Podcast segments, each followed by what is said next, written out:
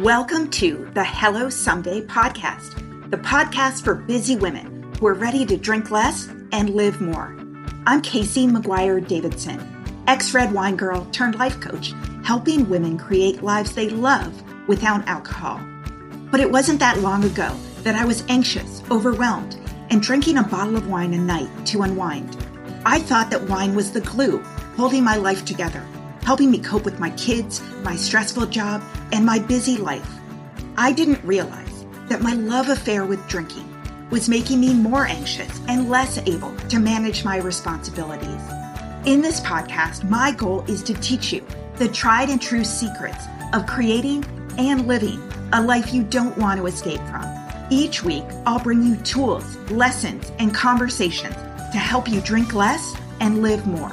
I'll teach you how to navigate our drinking obsessed culture without a buzz, how to sit with your emotions when you're lonely or angry, frustrated or overwhelmed, how to self soothe without a drink, and how to turn the decision to stop drinking from your worst case scenario to the best decision of your life. I am so glad you're here. Now let's get started. Hi there. Welcome to this episode of the Hello Someday podcast.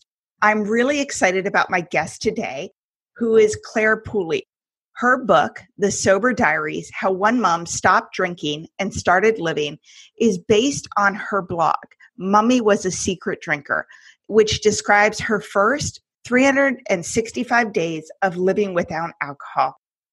Clare, at the time she stopped drinking, was a middle aged, her words, overeducated, overprivileged, formerly overweight mom of three, who had a long love affair with high priced, good quality wine until she realized that the relationship was going nowhere but downhill. So she showed at the door and started blogging to take her mind off her broken heart. And Clare has done so much work. She's done an inspirational TEDx talk called Making Sober Less Shameful. And I'll link in the show notes of this episode so you can watch it. She published a novel, The Authenticity Project, earlier this year. I read it on vacation this summer with my family by a lake in Bend, Oregon, and it was exactly what I needed to escape the pandemic and all of life for a while. So, Clare, thank you for being on the podcast.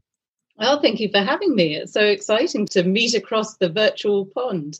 I know. And I told you before we got on, I was thrilled when you wrote me back when I reached out to you to say that you were happy to be on the podcast because your book, The Sober Diaries, is one of the first I recommend to all of my clients as their first stopping drinking because not only do you take people through the early days, what you're thinking, what you're feeling on day one and day 14 and day 33.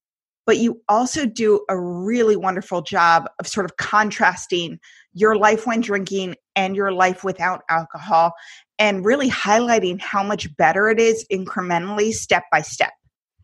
Oh, thank you. Well, you know, you know, when I when I quit drinking, um, I read so much stuff. I, I was became addicted to reading books. It was my new addiction. I had a whole load of stopping drinking books piled under my bed, and um, I found that all the memoirs generally that I read were about the drinking days. They were about people sort of drinking lots and doing stupid things and all the sorts of things that I'd done. And I'd nod away thinking, yes, yes, that sounds fairly familiar. And then at the end of the book, they'd say, and then I quit drinking and now my life is fine. And I thought, well, hang on, hang on. How did you quit drinking? And in what way was your life fine? And how long did it take before it was okay? And what did it feel like? And I had so many questions like that that I couldn't find answers to. And that's really why I wanted to publish the Sober Diaries, which is the story of what happens next, you know, what happens after you quit drinking. Yeah, and I mean, I love that because that's what people need. I mean, when I quit drinking, I ended up doing it with a sober coach and I sort of wrote her every day on day one and day three and day 17.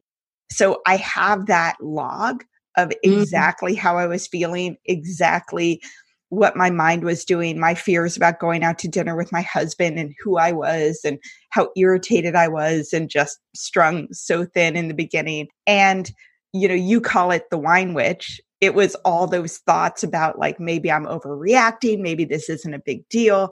And so other women need to hear that because a lot of times people are like, yeah, you quit and you're happy, but you're clearly you didn't love drinking as much as I did. You know, your friends were not as big drinkers as mine are. Your husband didn't drink. And, you know, we all have the same thoughts regardless.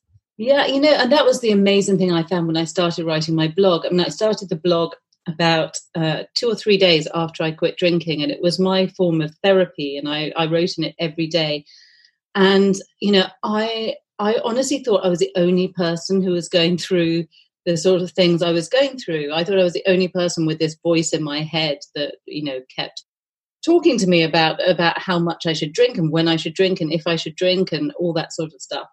And uh, and when I started writing this blog, I found out that I wasn't unique at all, and I wasn't alone. And you know, I didn't need to feel so ashamed because there were thousands and thousands of other women like me all over the world who felt exactly the same way, and that was such a relief. You know? yeah.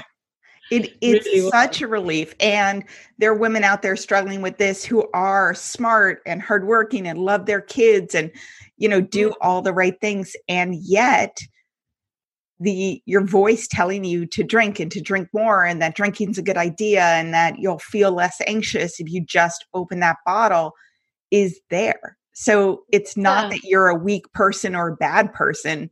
It's a thing that happens to everyone because it's addictive. Yeah and i think part of the problem is that as a society we're taught to believe that you are either a normal drinker who drink doesn't have an issue with alcohol or you're an alcoholic and an alcoholic looks a certain way and acts a certain way. And you know uh, there is a sort of there was a typecast imagery around that person that didn't fit with who i thought i was and you know where i was with my alcohol issues. And I think now there is much more of an understanding that actually alcohol addiction is a whole host of shades of grey. It's not as clear cut as normal or alcoholic. There is a whole spectrum of, of issues in between. And, you know, I I know now I now I understand that it's you know i it, it it makes so much sense to me but at the time it you know i, I just didn't know where i fit because yeah. i didn't fit either of those categories i didn't think yeah no i completely and totally agree and you actually talk about this really um, clearly and well in your TEDx talk about making sober less shameful because you talk about how addictive alcohol is as a drug i think you said it's it's more addictive than cocaine. Yeah i mean it's um it's extraordinary actually because we don't treat it like a drug at all you know? We, we treat it as a sort of perfectly harmless substance but it is you know the fourth most harmful drug to the human body of you know of, of any drug available according to a big study that was done by a chap called professor nutt in the in the uk was one of the government advisors. And, you know, he said that the only three drugs that were more harmful um, than alcohol were um, crack cocaine, uh, crystal meth, and heroin, you know, and that, that was it. Yeah. So, you know, so it is horribly harmful, but at the same time, you know, we we treat it like it's just a bit of fun and you know and when you get you know, if somebody gets addicted to alcohol, people tend to blame you. They blame you for being addicted rather than blame the drug for being a drug. And, yeah. you know, it's a bit screwed up really oh it's completely screwed up and you talk about in your in your tedx talk but it's because whenever anyone sort of falls off the cliff and i agree with you it's a spectrum right no one when i stopped drinking was really telling me you need to stop you know, my husband was like, Do you really need to open bottle number two on a Tuesday? and I was like, Well, I, you know, I'm having a party in my living room after the kids are going. yeah, this sounds like me. yeah, totally. But, you know, no one was saying you need to stop. And yet when I stopped, it was sort of like, Oh, you must have a problem, you know, that. Yeah, yeah exactly. But hang on, I, I'm the one that's not taking an addictive drug. So why do I have the problem? you know, oh my god, sure, that's my favorite you guys thing. Have the problem, and I don't. so yeah, it, it is. It is completely, as we would say in the UK, arse about tit. Yes. um, but uh, so I, I, think the whole sort of you know the whole language and imagery and everything that we use around alcohol addiction is just is not helpful. You know, we talk about disease and we talk about recovery and we talk about um, alcoholism and all these sort of you know all these these words and imagery that actually is is very negative and mm-hmm. whereas actually being sober is such a positive thing you know and and i like to talk about being a non-drinker um, uh, rather than being an alcoholic and i like to talk about uh, being a clean drinker or being a sober warrior or you know uh, all that sort of all that sort of terminology, uh, which I think is much much more positive. And it's not saying that not because I'm in denial. You know, I know I was addicted. I completely put my hands up to that.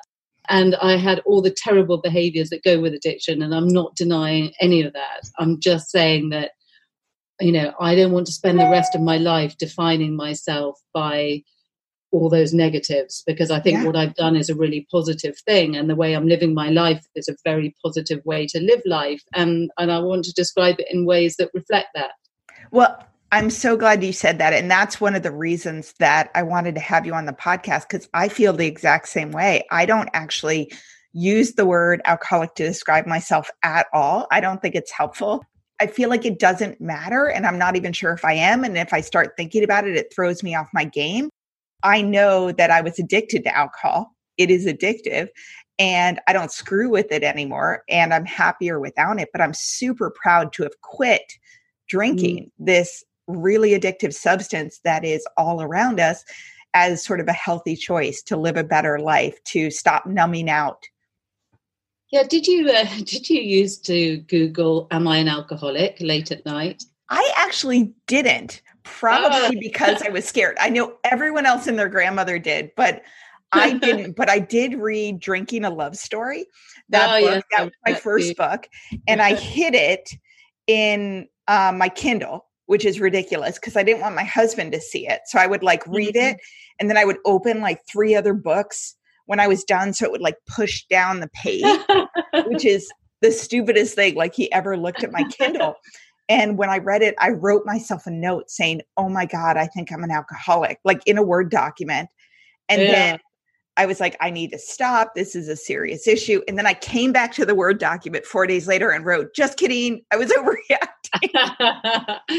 well, so I mean, I, I, used to, I used to often, uh, you know, normally when I was drunk, Google, Am I an alcoholic? And you used to get those quizzes that you had to answer, and it would say, Do you drink alone? And do you uh, do you drink in the mornings? And all this sort of thing. And I would answer some of the questions, I'd say yes, and some I'd say no. And then I'd say, Okay, well, I don't. And then it would come up with the answer, which was, You may or may not be. And I was like, Well, that's not really very helpful, is it?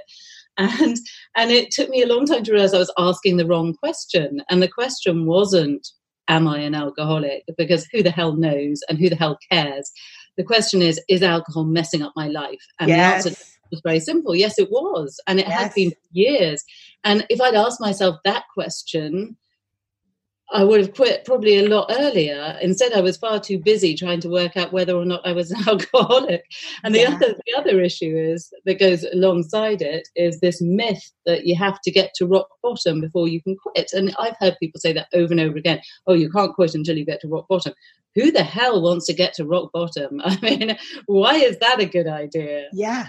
So, you know, so I think getting off that slippery slope before you get to rock bottom is a wholly good thing and and sticking on it until, you know, you've lost your home and your family and your job and everything else seems to me to be a bit crazy. Well, yeah, and it's also it's not I feel like we build it up to be such a thing that the only people who would quit drinking are people who've had such serious negative consequences that they literally cannot drink anymore. Mm. Where the truth is that deciding you know, in my mind, deciding not to drink can be the same as deciding to be a vegetarian or a vegan. Yeah. You know, it's like it's lifestyle choice. It's a lifestyle choice. It's, you know, people talk all the time about like minimizing gluten and sugar and all that shit. Mm-hmm. Like, you know, taking out alcohol, which is a cancer causing toxin is so much more effective than like screening out gluten from your diet and yet Yeah. you know it's not so you can go to a dinner party and just be like oh no actually i'm i'm drinking you know i brought my own drink. I drink non-alcoholic beers. I drink ginger beer. I drink you know mojitos with no alcohol in them. It's the same as saying i'm gonna you know eat the like vegetarian lasagna instead of the meat lasagna. Yeah, and you know what? Amongst millennials, you know, sort of the under twenty fives, um, it that is a really well accepted thing. You know, I mean, there there is not such an issue about choosing, you know, to live a life without alcohol. It's you know, whereas amongst my generation, is I'm not sure if it's the same in the US, but oh certainly is in the UK, it, it's, it's still seen as being really strange. well why is that i mean you said in your research that well-educated middle-aged women are the most likely to drink problematically and i see that just in my own life with my friends you know women in the corporate world women with kids who used to work like we drink a ton and normalize it. It is not weird for people to drink a bottle of wine a night. Like No, everybody's like no, oh yeah I- i, do I that too. everyone was doing it.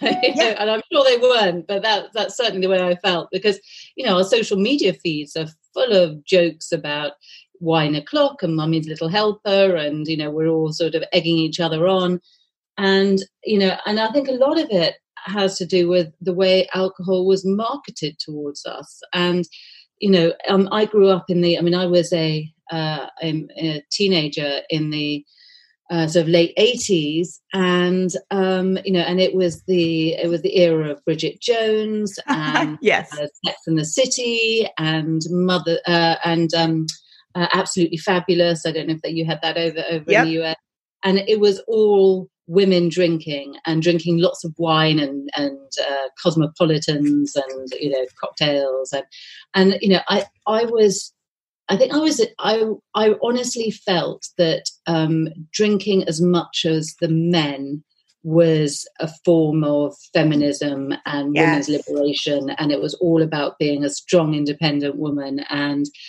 you know, and it was crazy. You know, why is doing yourself so much harm something that goes along hand in hand with feminism? I, I you know, it doesn't make any sense. But but that was really the way it was sold to us i think and you know and then on top of that we all were the first generation really that had high pressurized jobs and kids and we were trying to juggle everything and alcohol was just a really quick and seemed like a very simple way of winding down at the end of the day um, and you know and wine in my book uh, because it was it could be seen as sophisticated and you know if you spent enough money on a bottle of wine you were a connoisseur right you know i love that you said you you went for the high priced yeah so i alcohol. used ridiculous amounts of money on wine because i thought if i spent enough money then it was you know it wasn't uh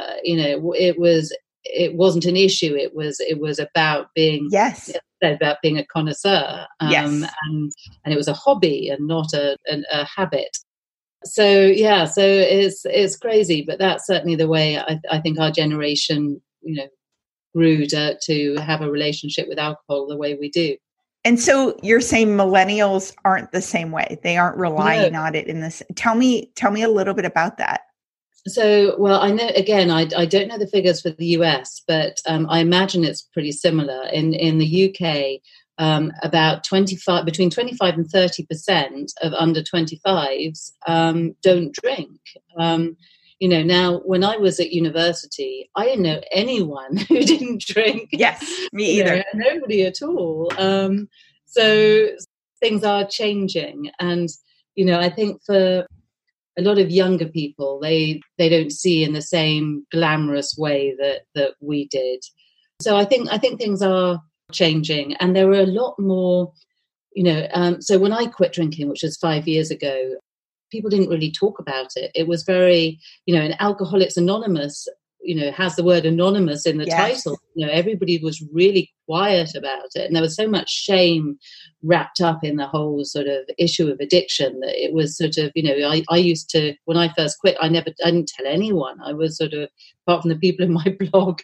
But uh, you know I, I used to fake drinking. So i would i would drink you know i would drink mocktails and i would drink alcohol free beers and i would pretend i was drinking mm-hmm. you know, when i wasn't which is crazy. Whereas now there you know if you look at instagram it's filled with sober influencers i love that. I think it's yeah, so amazing people being really out and proud about it. Yes. and you know and that makes such a difference. And I, I, mean i love instagram for that because instagram is such a visual medium you know and you know i hid behind a pseudonym and you know and i didn't show my face at all and i love the fact that people are out there saying this is me and i am sober and you know hurrah because it's changing things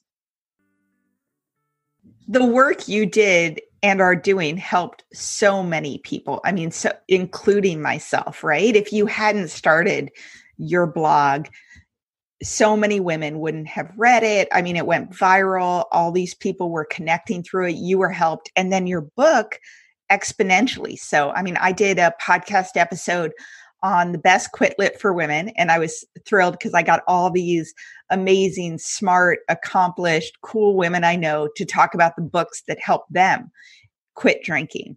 And, you know, so you can hear their voices. And I think I had three different women talk about the sober diaries oh. and talk about like, I read this when I was one month sober. I actually read this before I quit drinking. And just, I get goosebumps because the books you're putting out in the world where someone says, oh yeah, drinking was a huge part of my personality and I worked and I was terrified that my life and my social life would be over. And now it's better and I can hold your hand. In your book, you really hold people's hand through oh. month one, month two. I mean, it's amazing.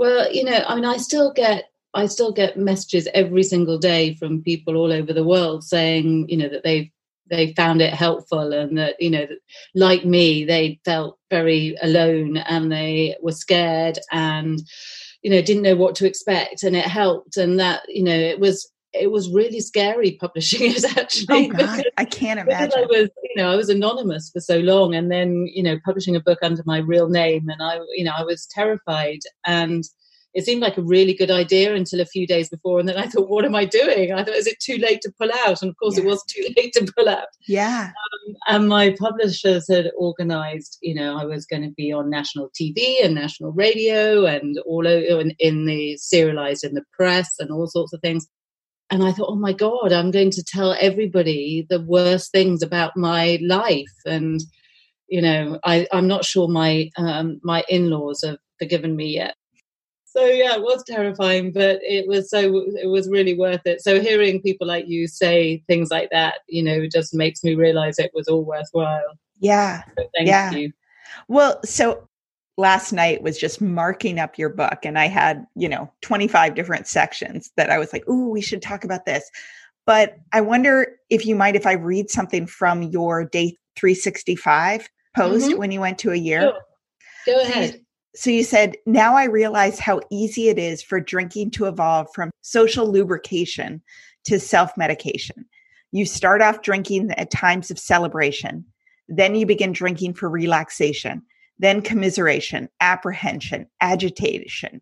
Before long, you're using alcohol to deal with any emotion at all.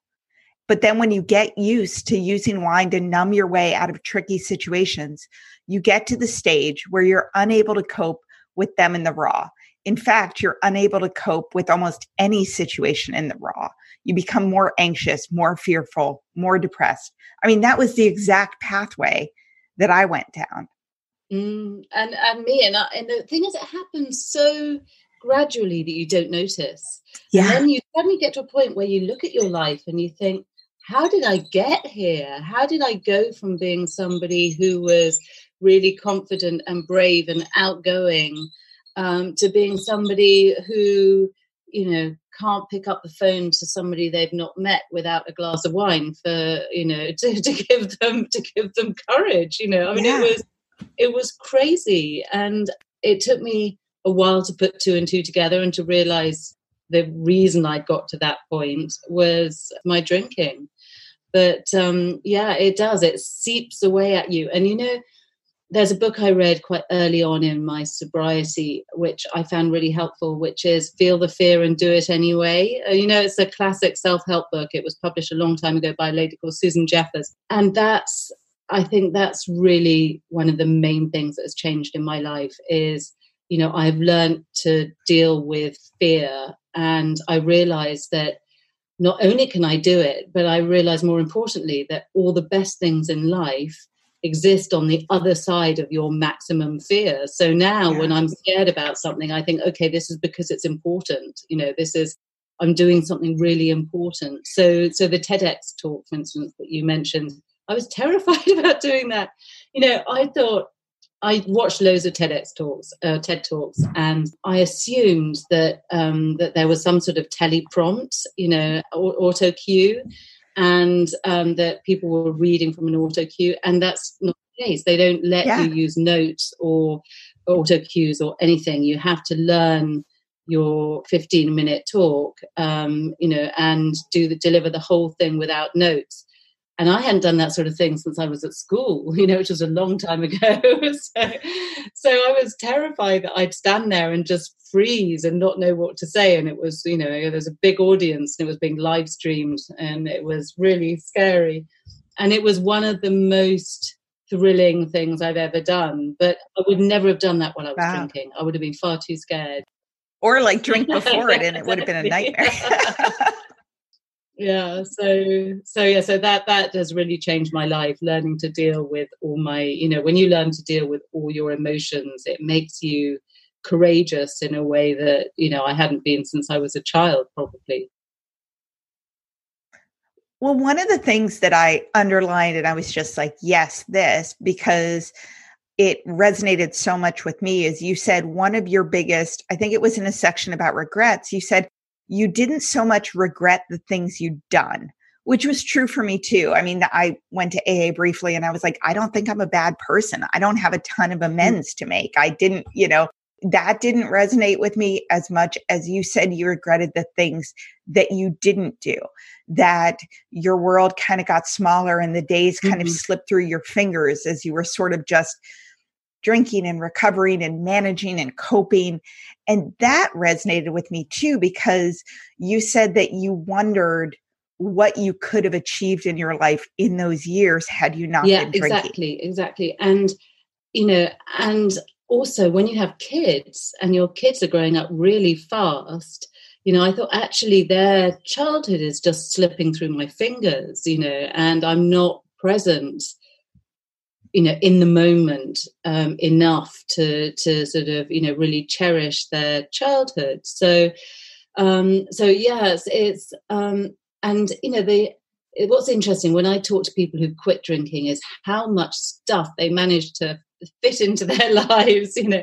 So i look at the 10 years before i gave up drinking and i didn't achieve a huge amount at all. I mean i you know i had kids and i uh, my kids you know grew up sort of you know started growing up you know hopefully well and happy but you know but i didn't really achieve anything else and since i quit drinking i've published two books i've done the tedx talk i've met people all over the world i've sort of you know my life is much much bigger um, than it ever was before. Yeah. And you know, and I, I wasn't expecting that. I wasn't, you know, I I, I didn't realize quite how dramatic that uh, that change would be.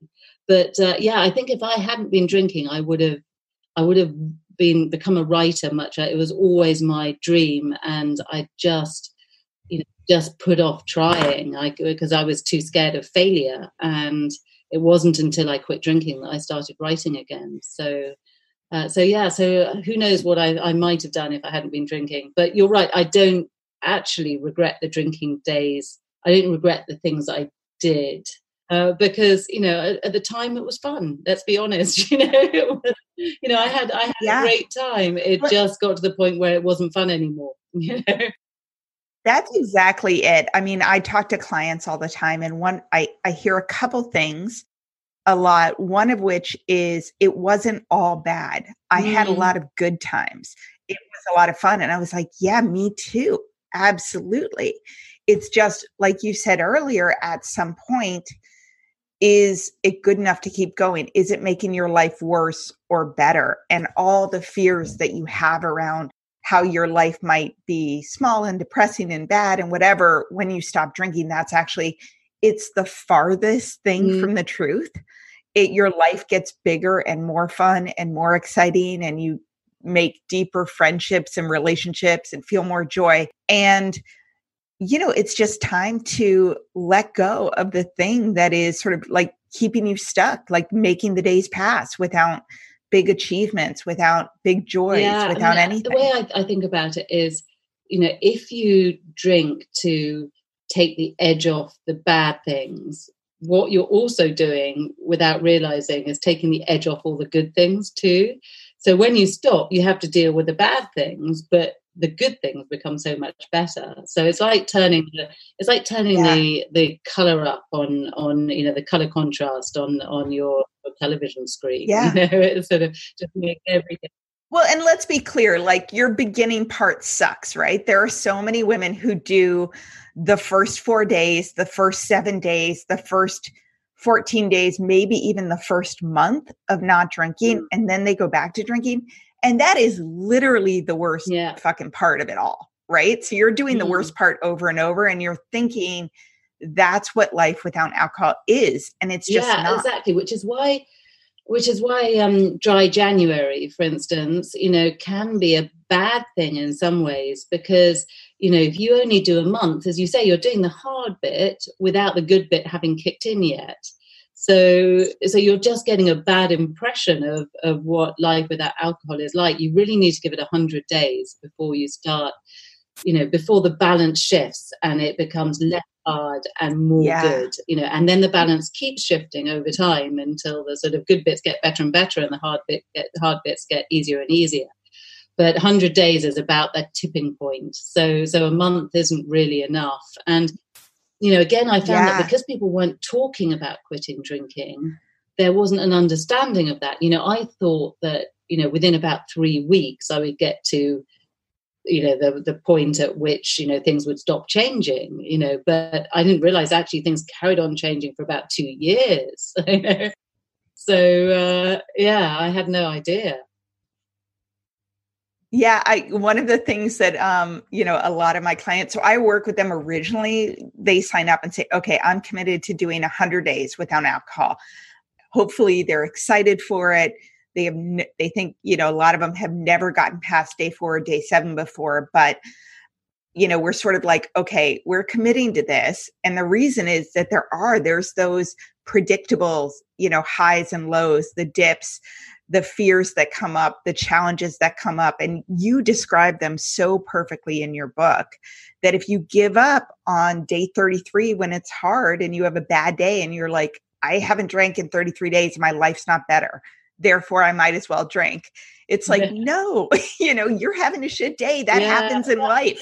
Very, you know, your life actually is initially better. to blame everything that goes wrong on the fact that you're not drinking. Whereas, you know, as you say, life isn't always easy anyway you know whether you're drinking or not it's sort of you know some days are good and some days are bad and that's just the way it is but um yeah it's very easy to think oh sort of you know i'm feeling miserable today it's because i'm not drinking. It's you know it's like well no sometimes you just feel miserable you know it's just because you're a fully feeling human being but if you don't drink the next day you don't have a hangover you're the wine witch mm-hmm. doesn't come back so strongly and you know you'll feel better. Like it's it's so much better. But i love the 100 day concept because you know in your book too i think it's around day 123 where you talk about your transformation and everybody is like and i did this too i was like i have not in my first month because i was kind of a bottle and a half of wine a night seven nights a week girl um, i had not consumed 40 mm-hmm. bottles of wine like and i'm five three so ingesting that much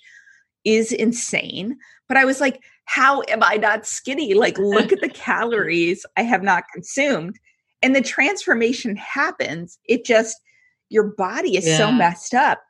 You said it, you know, uh, for you, it was day 123 or something when everybody was like, what have you been doing? You look amazing. Yeah, it's, it's you know? a bit like turning around a super tanker, you know. Again, it doesn't happen immediately oh gosh, because yes. you know, I, I think you know you're initially your your whole body goes into shock in a way you know it's just sort of and you have to it takes a while for everything to recalibrate you know?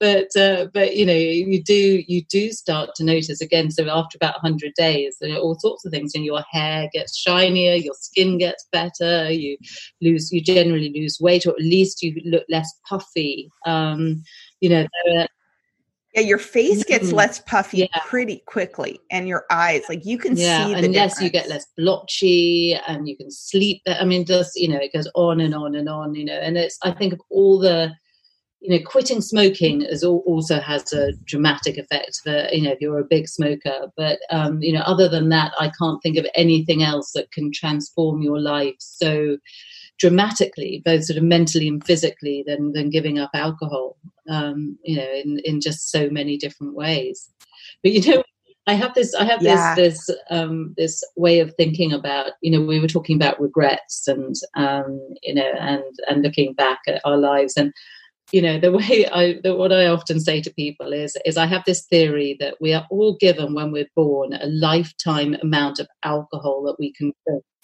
And some people manage to spread it out across their whole lifetime, and other people like me just drink the whole lot really fast and then don't have anything for the next bit of their lives. And thinking about it like that means I don't feel like I missed out. I sort of think, okay, I'm just that I'm an all or nothing sort of person. You know, I'm not good at, at you know, if I you give me a bar of chocolate, I'll eat the whole thing in one go. I won't eat, uh, you know, one square a night. Me too. I Yeah. am not a moderator and and you know and i did the same with alcohol i had my lifetime supply and i drank it all before the age of 45 and then i had to quit and that's you know that's not unfair that's Yeah. just the choice i made you know Well, and one thing I love so on day 14, you talk about sober mornings and how revolutionary and amazing they are. And I totally agree. I kind of got my first full night's sleep on day nine, I think, because I Mm. blogged about it. And it was just, you know, you talk about the night terrors and insomnia and how that had plagued you for years. And that, you know, in just two weeks, suddenly you're still incredibly tired and irritated and your mind's trying to question everything you're doing but your body Mm, is healing. yeah um and you know actually one of the big side effects i had for the first few weeks is feeling utterly exhausted and i think that shows what we put our bodies through. The fact that quitting drinking makes you so tired you know you feel like you've been run over by a bus um and yes i would say hit by a yeah. truck like you are the english version um, Yeah. so you know and I, I think that just shows how bad it is because you know it shouldn't giving up something you know anything else should not make you know make you feel that that exhausted well you're in physical withdrawal like your body is physically withdrawing from the drug and the only thing that makes it feel better is the drug unless you yeah and it's, it it's recovering. It's just you know it's a healing process. And when you're healing from anything sleep is really helpful. But you know uh, there's a great trick um, i discovered for the first the early days. So you know if you're in the first week or two or three of, of not drinking um, you know just a really neat little trick which i found really helpful is just to switch your time frame. Um, switch the hours of, of the day that you do things so when you quit drinking the hardest hardest time is the evening because that's normally when people drink. So you know i used to start drinking at about 6 p.m that was my wine o'clock um, and i carried on drinking until i went to sleep but i didn't drink Yep. in the morning. So mornings to me were never associated with alcohol but evenings were absolutely associated with alcohol. So when i quit drinking evenings were really really hard but mornings were fabulous because i'd wake up feeling reinvigorated and energetic and proud of myself and all those things. So what I started did in the early days was I went to bed really early because I thought actually I want less evening Mhm. and more morning. So I just switched my day. So I started going to bed when my kids went to bed at about 8 p.m. and I'd wake up at about 5 a.m. with feeling great. And and that time switch is just really helpful because it means I you only have two or three hours in the evening to get through you know, and then you've got lots of more. Yeah, I think that's a great idea. And it's so helpful. I did um I started working out in the morning at 5 30. So I Mm. got up at five and you know, doing that got all my anxiety out. And it also gave me a really good excuse to go to bed really early, same as you. And the days I wasn't working out, I was just sitting at 5 30 in the morning, but with my cup of coffee in my quiet home. Like you, I had young Mhm. kids. So I just was like anytime alone Well, was I, amazing. I So I love that in the hours between 5 a.m. and 8 a.m. You know, that, do my writing. You did? the house is quiet you can think more clearly you can think more laterally you know it's a magical time and you know no drinker ever thinks 5 a.m is a magical time Oh my God. They're probably falling back to sleep from the 3 a.m. wake up, just stressed beyond belief and exhausted about how am I going to get through my yeah, day. exactly Um, I do not miss those 3 a.m. no wake ups and at you all. know again it's everybody is you know drinkers are you know share so much in common and actually the getting sober we again we share so much in common but um you know one thing that almost every big drinker i've spoken to has said is it's 3 a.m it's that particular time. And i think that that's when yeah. you know because you get you often go to sleep very easily when you're drinking because you're sort of anesthetized into sleep.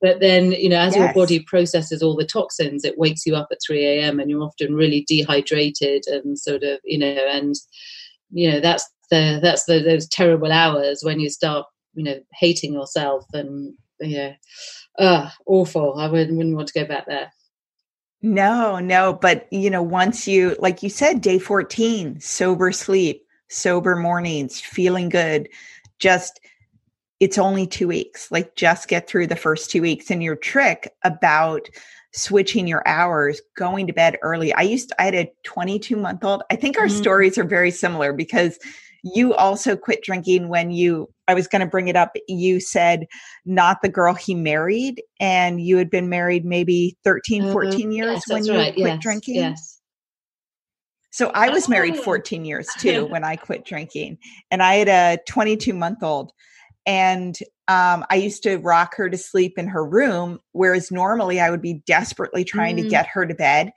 and run downstairs to keep drinking.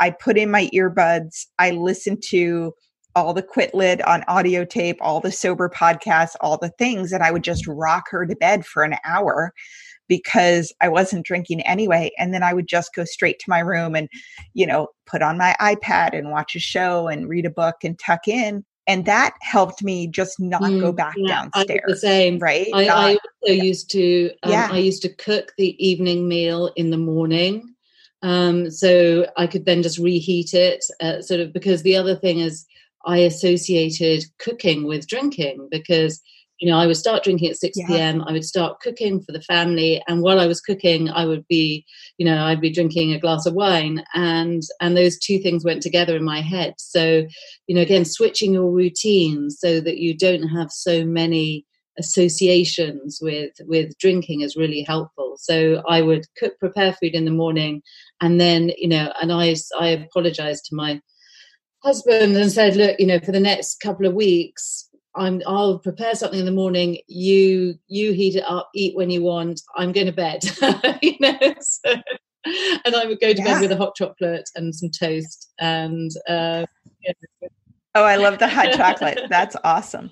So, one thing that comes up a lot, it came up for me. I had a lot of fears about it. I know it comes up with women I talk to, and you talk about it in um, the chapter on day 33, Not the Mm. Girl He Married, which is fears around what your spouse will think of you not drinking, whether they're going to be disappointed, whether, um, you know, you, we have so many associations. Like I used to self label myself a red Mhm. wine girl. Like I was the fun girl. I was the one who organized all the wine tastings, all the date nights, all the weekends away. And that was what I did. And so, you know, my husband, sure, he wanted me not to open the second bottle of wine on a Tuesday night and to, you know, not pass out on the couch, quote unquote, falling asleep. Yeah, Um, that's what I called it. Um, or have a hangover in the morning. But he didn't really, you know, he wasn't sure I needed to stop forever or needed to stop at all. And so you mm, said the yeah. same thing about yeah, your he husband. Never, he never wanted me to stop. He wanted me to cut down, but I couldn't cut down. I tried to cut down for years. I would have loved to have cut down, but I just, it just never worked. Um, and it would drive me crazy, you know, the sort of constant chatter in my head. The more I tried to cut down, the more my wine witch would sort of, you know, get cross and sort of, you know, and yeah, uh, it just didn't work. Um, uh, but he didn't want me to quit altogether. And I was terrified that I was sort of changing the rules of our relationship. You know, he didn't marry a non yes. he married the party girl, you know. And I think part of the issue was that I was judging his reaction um, based on my own issues. So I know that if he had told me that he was quitting drinking, I would have been horrified. You know, I I, I yes. really would have found that really hard to deal with. And so I assumed he would feel the same. But the truth is, he's not an addict. He doesn't have the same relationship with alcohol as me. So actually, he didn't really mind. You know, he sort of, he, and, and what he says now is that, you know, he's not only has it made our whole marriage and relationship much much stronger um, and our family life much happier. But he drinks less himself because he doesn't have me constantly opening another bottle of wine and egging him on. So he feels much healthier too. So you know i think if you have a, a partner who does not have an issue with alcohol they probably will find that you know the upsides of you not drinking way way outweigh the downsides um, and will be totally supportive. The thing that is tricky is if your partner is also an addict. Um, and i have a number yeah. of uh, messages from people on a regular basis saying what do i do? I've given up drinking. I'm really happy about it. I'm really proud of myself. My life is so much better but my partner still drinks really problematically and doesn't like the fact that I don't drink. And I don't like the fact that they're killing themselves and I don't know what to do. And that is really, really, really hard. Um, because as we both know, nobody can tell you to quit drinking. It's something you have to decide yourself. And, you know, what I hope is that in that situation, you know, providing such a great role model and showing how much better life can be without alcohol will persuade you know your partner to do the same thing. But the truth is you can't make them you know you can't you just have to yeah. wait till they're ready to make the choice themselves. And if it's not possible for you to wait then then you know maybe it's best to let them try and do it on their own you know and that's really hard. Yeah. And in addition to that your life is going to be better regardless yeah, of what yeah, they do. Absolutely. You have to do the right thing for you, you know, regardless. Yeah. Well, because then you'll be happier. And, you know, I always think that when one person in a relationship changes, inevitably the entire mm. relationship mm. changes. So whether or not, you know, like you, if my husband had told me you need to not drink, I would have been so defensive and resentful and rebellious and all mm. the things, right? You know, at the same time, there is no one who drinks like any woman out there whose whose partner is an addict or drinks problematically or has that wolfy voice or whatever you call it. Um, they have the same thought in their head that you do. They know what that 3 a.m. wake up feels like. They know how awful they feel the next day. They know their depression, anxiety is is getting worse. And and if you're living with someone who is coming out of that and suddenly saying, I feel better, I'm up at five in the morning, I have energy, um, my life is more calm. I have to think that that inevitably is something that they in their low mm. moments reference you know, and you can just yeah. provide support and say, and, try it for a while. Know, it's a difference between push factors and pull factors. You know, if nobody, I don't believe, uh, gives up alcohol successfully or easily because they feel they have to. You know, you give up alcohol because yes. you want to and because you can see, you can picture a life without it that is so much better than the life you're in. And you're right. If you live with somebody who is drinking problematically, then you are, you know, you can show them what that life looks like.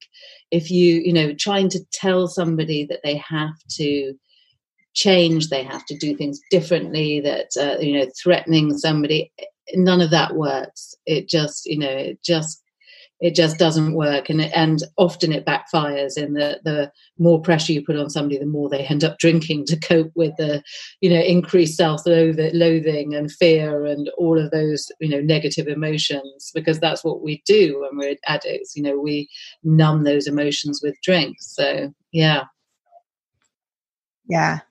Yeah, and I so I did want to did want to bring up um, what you said because this is a huge huge fear that so many women have. And you said that when you were on day 33, you actually sort of geared up the the courage to ask your husband if it bothered him that you stopped drinking and whether he missed having a drinking partner. And you know, he like you said was not an addict, did not have that same mm-hmm. voice in his head that constantly wanted more. But he said it was a good thing and he wanted more details and he said that you no longer fall asleep while watching tv so you can genuinely like watch shows together that you were less grumpy that you didn't keep him awake tossing and turning and that he doesn't have to drink really fast to make sure he gets his share of the bottle. yeah exactly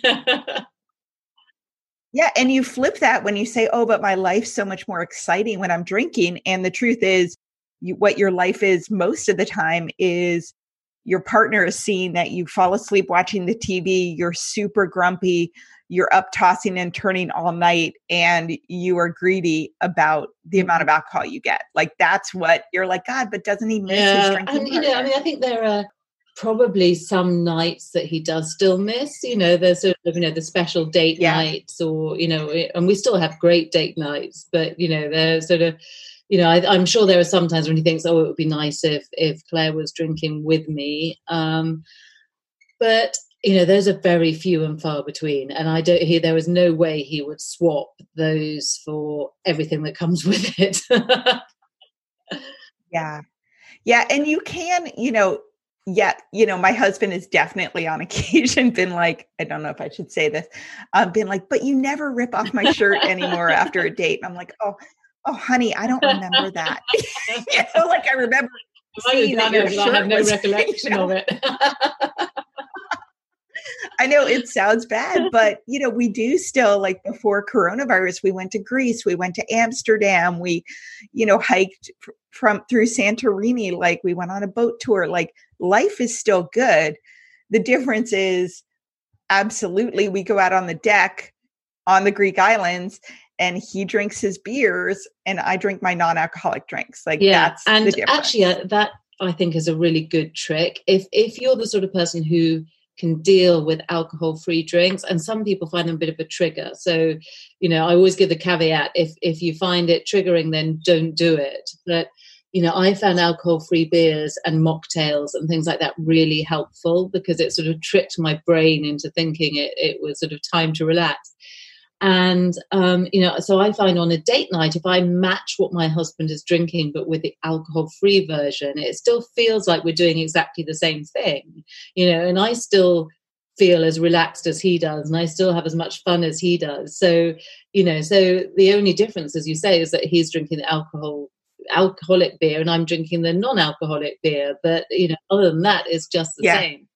so yeah and the other thing i found about dates funnily enough is that when you're not drinking, you're so much more um, uh, so you're so much more inventive about what to do on date nights because our date nights were always let's go to a restaurant and eat lots of food and get trashed. You know that was that was all. We'll go yes. to a party and drink lots and get trashed. You know, and that was it. And you know, now I'm much more inventive. So I might sort of say, "Oh, let's go to the theatre," you know, um, or let's go to an art gallery, or let's go for a really nice boat trip, or you know, uh, there's yes. there are so many other things that you know that that we do now with date nights, or or I do when I'm meeting friends than I used to. You know, I used to be. You know, I, I think I think we become very lazy as as drinkers about how to how to relax and unwind because we automatically um, automatically just think oh you know where should we go to have a drink? You know? So there are much more fun things to do with life. Yeah and also i mean i i loved how you talk about that because you know even in your book in the early days you you were reflecting on your friendships and saying i actually look at my calendar now when you're not drinking and you have seven social events this week but only one of them is a drinks party the rest are walks and mm-hmm. coffees mm. and and a million other things with friends where you actually have deeper conversations yeah, yeah. and uh yeah it's funny because i mean i realized that you know, I used to I go to a, I used to go to a party and I would see I would talk to about 20, 30 different people, but I would say the same thing to all of them. And and I wouldn't the next day I wouldn't be able to remember what any of them had said to me. So, you know, it's not a great way of building relationships, really, you know, whereas now I meet a girlfriend and we'll yeah. go for a walk for an hour and we'll have coffee and we'll you know we'll offload and we'll share our hopes and fears and dreams and you know and it that makes for a much stronger and deeper relationship than talking at a party about the latest celebrity gossip and then forgetting what you said anyway although the celebrity gossip is fun for sure as long as that's not all you talk about no no i but i mean i think that's one of the um one of my biggest fears when i quit drinking was that it was going to be a life of mm-hmm. isolation, that I would have no fun and no friends, and that I would never be able to hang out with my friends at parties again. And the truth is that in the beginning, I needed to alter, I needed to hang out with my friends, but not at parties, right? It was too hard for me to go to a restaurant with them all mm-hmm. drinking wine and me not. Um, so we did we did brunches instead of dinners. We did walks instead of happy hours. We did, you know, hikes, mm. other things, which I had to initiate. Right? You have to because everybody's like you said, you get a little lazy. There's a shorthand. Sometimes, hey, let's get drinks just means I want to see you. It's literally like calling tissues Kleenex, yeah, yeah. right? It's just the branding. But then after that, like now I can go to a barbecue or go out to dinner with, you know, I worked in corporate and everybody's like, oh, let's go for drinks. In my mind, I take that now as face value. We are going to go somewhere and have drinks. It doesn't mean mm-hmm. alcohol, mm, yeah. you know? But you sort of go through phases. And in no way do you actually become super isolated if you are able to make an effort I, I and get creative. Is that I still have the friends that I used to have, and I have a whole load of new friends as well. But there are some friends, the friends I had who drank the same way that I did, um, and uh, you know, the, with those those friends, our relationship was very much based on the drinking. So when I quit drinking, some of those friends found it hard, and you know, as a result, yeah. I see them less than I used to probably, and that is way made up the fact that you know as i said i've got a whole load of new friendships and my the friendships i have are much deeper. But you know there there will be some people who who don't find it easy but that's their problem and not your problem you know. And and it may yeah. well be that one day they will come to the conclusion that they also want to give up drinking and they will come to you and say how do i do it you know so so yeah, uh, yeah, and, yeah. there's you know even for me where you know so much of my life was based on drink. There's only a handful of, of friends that would fall into that category. Yeah, my my barometer is always if doing something is not going to be any fun if you're not drinking, maybe that thing just actually isn't that fun. yeah, absolutely. And and that goes for people as well yeah, as events, I, right? I really if you're like worth thinking about with uh, parties, for instance, you know, it's sometimes, you know, sometimes even now I'll go to a party and I'll think, God, this is no fun because I'm not drinking, and I have to remind myself, it's like, no, this is no fun because it's actually no fun, you know. and yes. drinking just might stop you realizing that quite so fast but you know but it's not because you're not drinking it's because it's just not a great event. Yeah. and and that applies to people that applies to events that applies to like all the things we mm. think we should do like i had a client who was saying oh my god i have three little kids and i just am dyeing eggs for easter and i fucking hate it and i want to drink and i was like stop dyeing eggs you know just if that makes you want to drink, you don't have to do that. And she was like, it never like, occurred that great feminist expression: "Life is too short to stuff a mushroom." I have never heard that. I can't remember who it was that first said that, but uh, yeah, it's like stop dyeing yeah. eggs. I love that.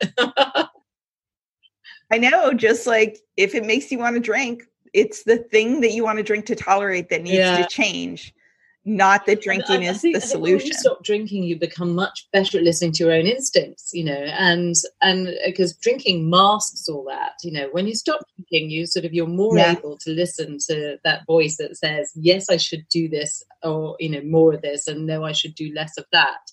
And you know, and and you can act on that. You know, I think it's it's really worth every now and again just taking stock of your life and thinking, what are the things that give me joy, and what are the things that I hate and doing more of the, the, the, more of the things that give you joy and less of the things that you hate you know and if you keep rebalancing yeah. like that you know that's the secret to, to living a, yeah. a happy fulfilled life and you deserve to be happy like it's you know when you're drinking you i mean i just spent way too much time beating myself up and trying to figure out what the hell was wrong with me and you know telling myself i wouldn't do something and doing it again and and it just was kind of a crappy place to live. I was working really hard to make mm-hmm. it look really good on the outside, but I was just exhausted and frankly physically ill quite yeah, a bit of the time. Yeah, yeah, I know. I was the same. You know, it's that sort of that thing of the sort of you know the swan that looks like gliding along on the surface, but underneath there's these little little legs paddling away furiously, trying to keep the show on the road. You know, that's that's what life feels yeah. like. You know. Yeah. Well, so one of the things before we go, I wanted to ask you about was your book, The Authenticity Project, because I loved it. I love character driven novels that take me to places where I am not and dive into their lives and their emotions. My husband likes, you know, end of world zombie novels. So we are like night and day. But your book came out and um, just absolutely loved it. So tell us oh, well, about it. Um, yeah, it's called the Authenticity Project, and um, it was sort of inspired by what I'd been through because I realized that telling the truth about my life, you know, and and exposing the fact that the perfect life that that I was portraying on Instagram and Facebook was not at all the reality. Not only changed my life, but it changed the life of all these other people who who read it. And I thought, well, what would happen if everyone was more honest about their you know what was really going on in their lives. And then i thought well you know i told the truth about my life in a blog you know and on the internet. But wouldn't it be interesting if somebody did it in a old fashioned notebook? Um, and that was where the idea of the authenticity project came from. So you know it started by an artist called Julian who's 79 and very lonely. And he gets a screen exercise book and he writes on the front the Authenticity Project. And inside he writes the truth about his life and how lonely he is. And he leaves the notebook in a cafe where it's picked up by the cafe owner, Monica, who writes the story about her life and uh, leaves the book somewhere else. And the book is passed between six different people who all get to meet each other and they all help transform each other's lives. So it's really about it's about kindness it's about community it's about you know the power of being authentic and and the power of truth. And and it's it's good fun and uplifting. So yeah. I mean it it you know i think just the part you said about you know, whether it's everyone lies about their lives or just nobody tells the mm. whole truth, right? We put out our most flattering versions and the reality is is messier. But just being able to see how in the book and what I've experienced in my life, like when you're honest, you get to find out what's actually going on in everyone else's life and feel less alone and it's beautiful and you make these amazing yeah, connections. Yes and so and the other and one of the themes that goes through it is is the fact that you know we actually those flaws the things that we try so hard to hide are actually the things that make us really unique and human and special. Um, and there's a quote I, I chose for the, the front of the book, which is a Leonard Cohen lyric, um, and it goes, ring the bells that still can ring, forget your perfect offering. There is a crack in everything. That's how the light gets in. And, you know, and that, yeah. that to me summarized the whole thing. You know, it's those cracks that you know we're so ashamed of that actually you know allow the light in they're they're what makes us real what i hope is that as people get to know the characters they realize that their flaws are just part of them that's what makes them makes them who they are. Um, and you know I, I, I think people hopefully fall in love with them despite their flaws you know or even because of their flaws in some yeah. instances. So yeah. Or in the book some of the characters they have these needs or these wants or these dreams or they're these desires that they sort of keep up this facade that you know who i am and what i actually need and that they'll never get met unless they're they share what mm. they actually want because nobody knows what's missing in their lives so they yeah, can't give yeah, it to exactly them. exactly yeah and you get to dive into your neighborhood in london which you know sitting here in seattle washington for a year not traveling or even going out to dinner it was lovely to like read about cafes and painting classes and apartments in a city that I don't get to visit. Oh, that's a great that. thing about literature, isn't it? Is you can travel without leaving your own room. you know, so, yes, um, absolutely. Yeah, so I, I love reading books set in cities that I don't know. So yeah, and Seattle is one of the cities well, so, I desperately want to visit. I've never.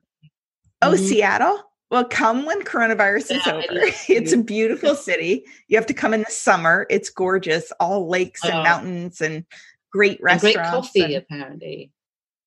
Amazing coffee. I mean, yeah, absolutely. And not just Starbucks, although I used to work at Starbucks in the corporate. So I love Starbucks, but there are just a million other amazing coffee shops mm. around too. Hooray. so, is there anything you want to leave listeners with about?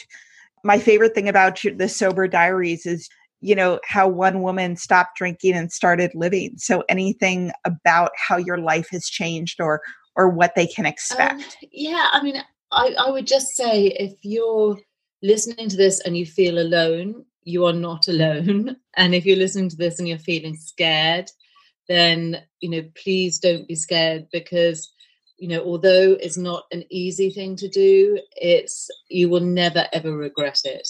And you know you're life will be transformed in so many different ways that you know you can't even comprehend sitting where you are. So you know so be excited because it's going to be amazing. Thank you. That's perfect. no, thank, you. thank you for coming on the podcast. Oh thank you both thank you for listening to this episode of the hello someday podcast. If you're interested in learning more about me the work I do, and access free resources and guides to help you build a life you love without alcohol, please visit HelloSomedayCoaching.com. And I would be so grateful if you would take a few minutes to rate and review this podcast so that more women can find it and join the conversation about drinking less and living more. It's easy to blame ourselves for our struggles with alcohol. We see people around us being able to control their drinking without any consequences, yet no matter what we try, we can't seem to figure it out for ourselves. My name is Gillian Tietz, and I am the host of the Sober Powered podcast, where I use my biochemistry background to explain the latest research in addiction and help you understand both why you drink the way you do and how to develop the skills and mindset you need to find freedom from alcohol. I discuss topics like why we think about our drinking 24 7, why we have no off switch, and why we crave alcohol. If you're struggling with your drinking or you know someone who is, then I hope that you will check out the Sober Powered podcast. New episodes every Friday. See you there.